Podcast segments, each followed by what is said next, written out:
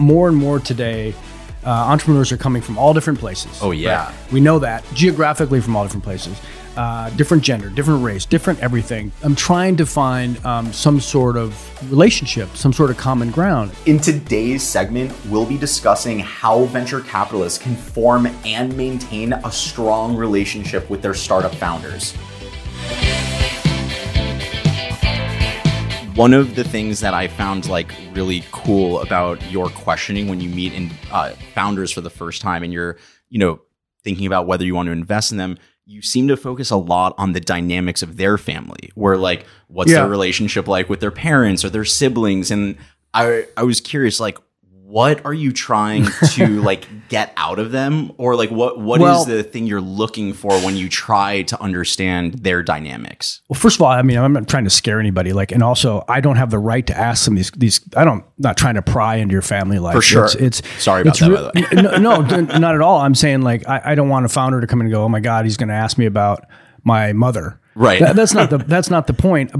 The, the the point is I'm just trying to understand a little bit about who the hell you are. Mm. Like you can't it, you walk in and um, we're meeting for the first time and I've seen your deck and I got introduced by you to to this person. It's like and in five minutes in you're just looking at a deck. It's like what what who are you like and and i won't find out in an hour of course but it'd be nice to have some sort of discourse Yeah. and it could be about anything. And I'm not trying to find out what your political affiliation is or other stuff. It's just kind of like, what, how'd you get here? How did you get to my office? Or how did I get to your Yeah. office? To use an old phrase, we don't use, you know, how did I get in front of you? How'd this happen? And so I love to hear the story and weave in, and I will find this is where this might be an advantage for me when I'm trying to win deals or something. I'm going to find some common ground. Hmm. And so that's really what I'm looking for because now more and more today, entrepreneurs are coming from all different places, geographically from all different places, different gender, different race, different everything, different political background. There's a lot of different areas to come from in such a short period of time. And we're being asked to, A, just give you money and set up this relationship. I'm trying to find um, some sort of relationship, some sort of common ground. I mean, for example, we've, we want a deal in Louisiana. We've, we want a deal, just to give you, go back to your Yeah. point. We have this great company called Gilded Finance, which is a Web3 company, which is based out of New Orleans. We have never looked at a deal in Louisiana. We've never been to New Orleans. Um, and I'm telling you, when I told him, I'm like, you know, I used to live in Lafayette. He's like, what? what? You know, for, for an hour, for an hour, I could talk to this kid about, I shouldn't call him a kid, but he, but he knows what I mean we talked about Louisiana and like how I used to go into New Orleans with my dad to go to the New Orleans Saints games, and we used to wear the bags over their heads. They were so bad, and we'd go water skiing in the Lake Pontchartrain, and we were afraid of the water moccasins. Hmm.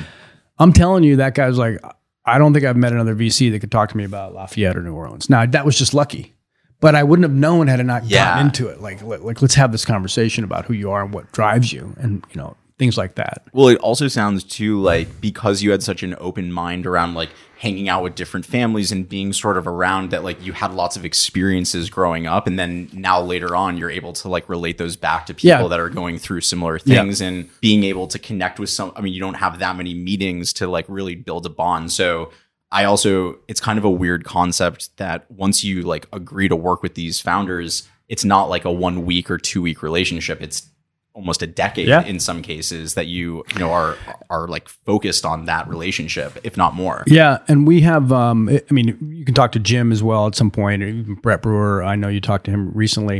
You know, when you've been around for a while, you you these founders like Brett and I invested in a company called Lettuce in 2012, hmm? which is Rod Mobram. yeah yeah He's about to have a baby. He's gotten married. He's met a girl. He's gotten married. He's about to have a baby. He's bought a house since I've known him. Right, like. That's like the twentieth founder that's gone through this. The amount of the amount of kids that have come since uncle mark is uh, like yeah, well, true. Since I've met them, so I've really watched, you know, these 25 year olds grow into 40 year olds, 35 year olds, 32 year. They've really grown through ups and downs in their lives, both being a founder as well as a family person or whatever's going on in their Sure. life. It doesn't have to be family, but I mean, I've seen all these people more than I saw the see the friends I grew up with anymore. Yeah. of course. And so you, you know, you, you it, it would be weird not to have some sort of personal relationship with some of these founders who you've been working with for years. you have like a like bonfire fuel core principles core values like I, i'm jumping a little bit ahead mm-hmm. here but one of the one of like the core values that you wrote down is we are always honest whether you like it or not and i i like loved that Yeah. saying you know how are you able to differentiate between like hey like we're friends or i'm colleagues like we're partners and like hey things aren't going well and i've got like my own fiduciary duties or whatever uh, how, like how do you navigate that when you're already such a people person and like you obviously like to like have strong relationships doesn't that get hard sometimes to differentiate the two every company has its moments for sure, um, and some never make it. Like you know, like we lose companies, and and I will tell you that in certain cases we don't have relationships with the founders anymore, and so that's maybe us or maybe them. I don't know, but um, some of it has a lot to do with experience. We've just been around. We've dealt with so many, so many founders of many different types from many different places. I was talking about. You just mm-hmm. have some some you, you develop a toolbox, right? You've developed tools to motivate at the right time, to be frustrated with at the right time, to yell at at the right time. Yelling is not one of our strong points, but sternness may come across for me. To cry with, we really are psychologists in some ways and just mentors and at the same time shoulders to be with, right? And so as long as you're providing that group of tools, that set of tools, um, it allows you to do it in an honest way, meaning, I don't want to pick on companies, but I give you examples of everything, right? Yeah, yeah. And I love all these guys. And, you know, th- there's situations where, look, you're all excited. I get it. You did this this quarter. I get it. This is the first out of eight quarters that you actually hit your numbers. Let's just be honest here. You know, like, Mm-hmm. okay, I, I love you for what you've just done. We really worked hard, but let's let's keep going. Let's put the gas down because you need to continue to to do this. Now, now imagine if they, if they hadn't done that quarter, I'd been saying for seven quarters, working just as hard, helping just as much.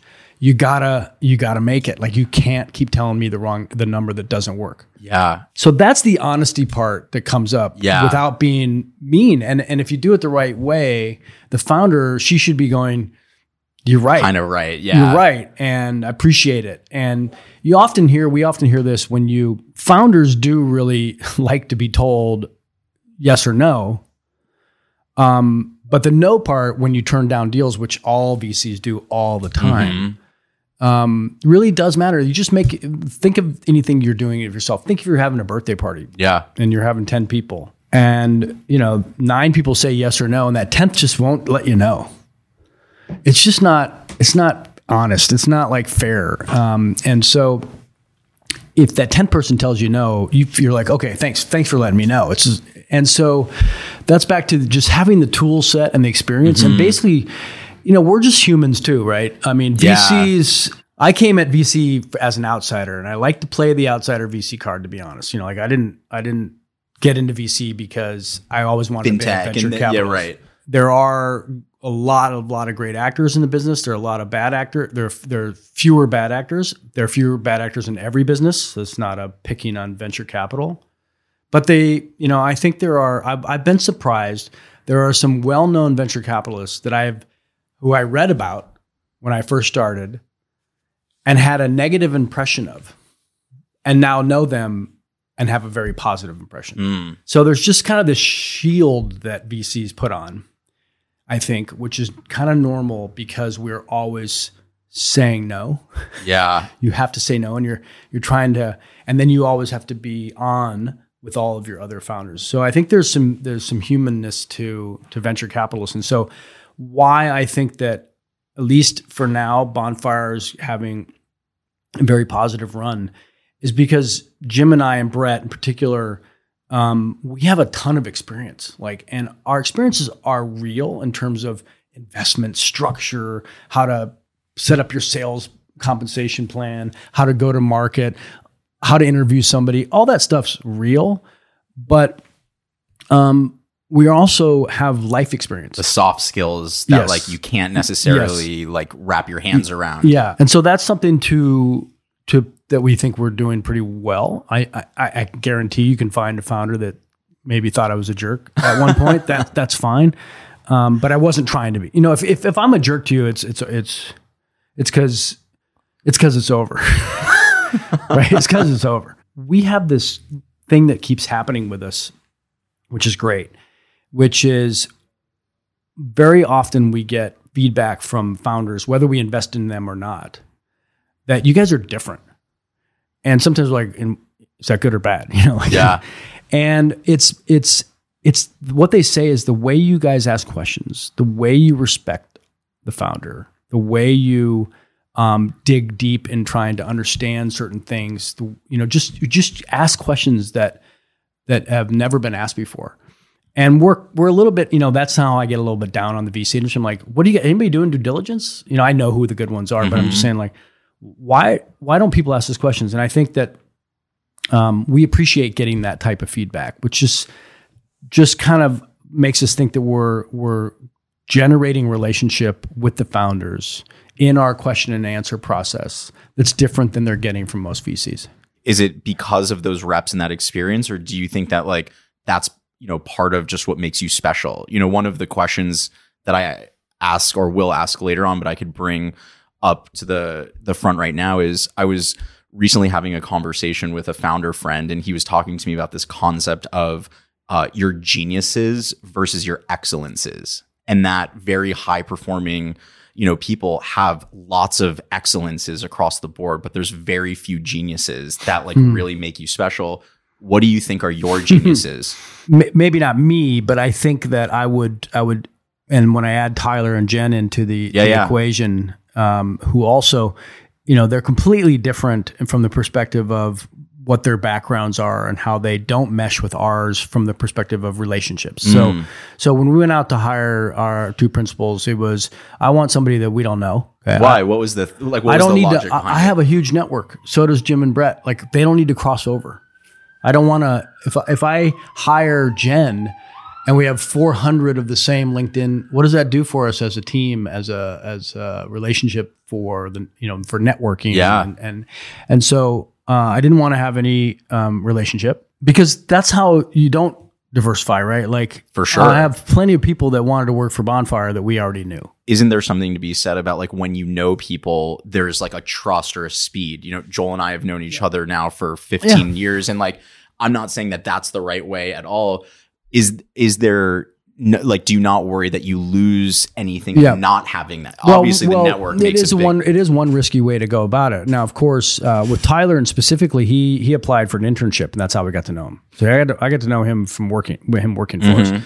And then Jen was highly recommended to us by several of my buddies in L.A., like Uh-huh. Marlon and Austin. I'm an investor in both their funds. Like, there's a lot of there was a lot of DNA touching her um, from relationships of mine. So there was a lot of trust in terms of uh, her reputation and uh, before I ever got to meet her. And so that's helpful, but we don't have any crossover. Like, you know, she went, she, her colleges, you know, her LinkedIn, et cetera. We just didn't have any crossover. So Yeah. the point was, is that we were trying to add um, um, different opinions, different ways to look at things into our group.